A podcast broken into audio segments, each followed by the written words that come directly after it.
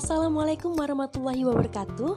Halo semuanya, saya Queen Azahra Dan saya punya solusi nih bagi teman-teman yang ingin mengisi waktu luang di masa pandemi seperti sekarang. Kalian bisa mendengarkan podcast saya hingga selesai. Pada episode kali ini, saya beri judul Perihal Cinta Kunto Aji Mantrinya karena saya akan membawa teman-teman untuk menikmati mantra-mantra merayakan dan mengobati lara. Saya mengambil pembahasan ini karena menurut saya topik ini cukup menarik dan juga sering dialami, terutama pada masa pandemi seperti sekarang. Katanya, merasakan pacaran tentu membawa bahagia karena kita akan berbagi cerita serta menjalani aktivitas bersama. Namun, kita tak dapat menutup mata dan telinga bahwa orang yang paling kita harapkan dan kita cintai sebagai kasih itu tak jarang akan melukai kita sendiri. Menjalani hubungan percintaan jauh dari kata mudah, banyak aral yang siap menerjang, apalagi dalam situasi pandemi sekarang. Banyak pasangan yang tidak dapat menyesuaikan ketika harus karantina di rumah, sehingga banyak permasalahan yang bermunculan. Akhirnya hubungan mereka dilandasi dengan konflik karena ego dari masing-masing pihak. Saya pernah baca ada penelitian yang melakukan survei online dengan melibatkan 5.706 orang. Hasilnya sebanyak 75% peserta menyatakan bahwa mereka pernah mengalami masa putus dalam pacaran dan yang mengatakan memiliki trauma emosional seperti kemarahan, depresi, hingga rasa cemas. Selain itu, ada juga trauma fisik seperti mual, sulit tidur, sampai mengalami penurunan berat badan. Riset tersebut membuktikan bahwa patah hati sangat berpengaruh dalam kehidupan kita. Akibatnya, korban patah hati akan larut dalam kesedihan dan penyesalan korban akan merasa tidak bahagia dalam menjalani aktivitas sehari-hari, sering merasa cemas, bahkan merasa minder. Jadi, tak jarang korban patah hati merasakan fenomena quarter life crisis. Akan te akan tetapi, quarter life crisis ini bukanlah suatu hal yang perlu ditakutkan ya teman-teman. Hal ini memang wajar dialami seseorang yang lagi transisi menuju fase hidup berikutnya yang lebih dewasa. Biasanya dialami oleh orang yang berusia 18 hingga 30 tahun. Nah, apakah teman-teman sedang mengalami fase ini? Bagi teman-teman yang sedang mengalami fase ini, jangan khawatir karena kemunculan pria berbakat yang kerap disapa Kunto Aji atau Mas Kun mampu menjadi sang mantri bagi korban patah hati. Ia mengeluarkan album berjudul Mantra-Mantra. Kunto Aji menyuarakan mantranya tidak hanya dari panggung ke panggung, melainkan dengan media online yang bisa diakses di rumah.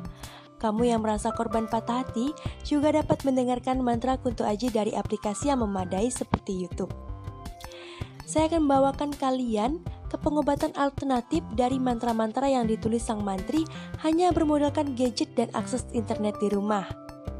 Kunto Aji mampu menangani korban patah hati dalam tiga hari dengan mantra yang ia suarakan sendiri. Apakah teman-teman ada yang pernah mengalami atau bahkan sedang mengalami fase ini? Jangan khawatir ya, karena kemunculan pria berbakat yang kerap disapa Kunto Aji atau Mas Kun mampu menjadi sang mantri bagi korban patah hati di masa pandemi. Ia mengeluarkan album berjudul Mantra-Mantra yang mampu membawa kalian ke pengobatan alternatif hanya bermodalkan gadget dan akses internet di rumah.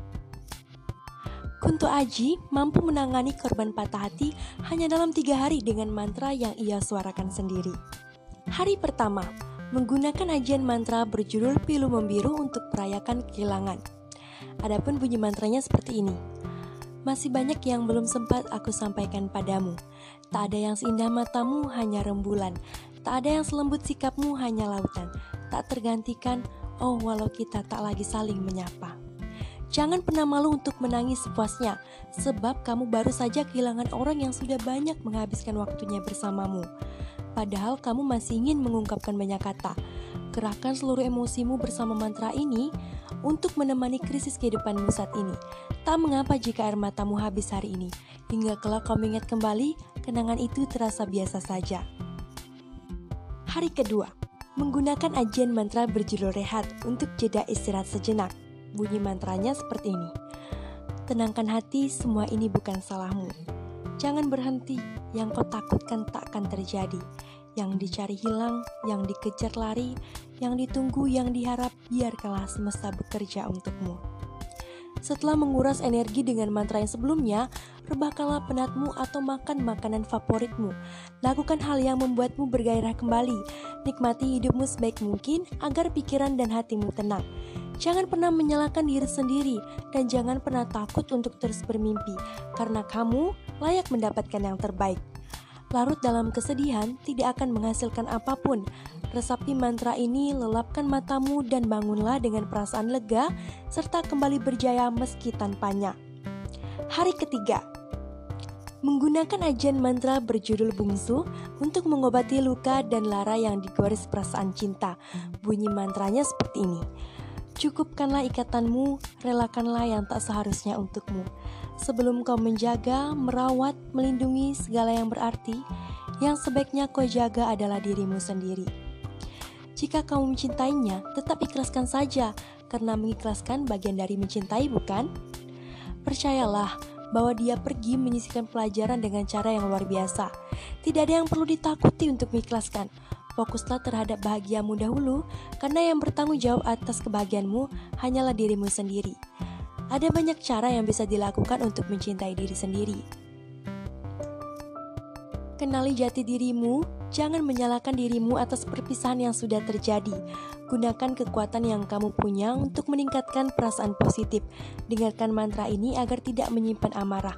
Justru kita akan memaafkan dan lupakan.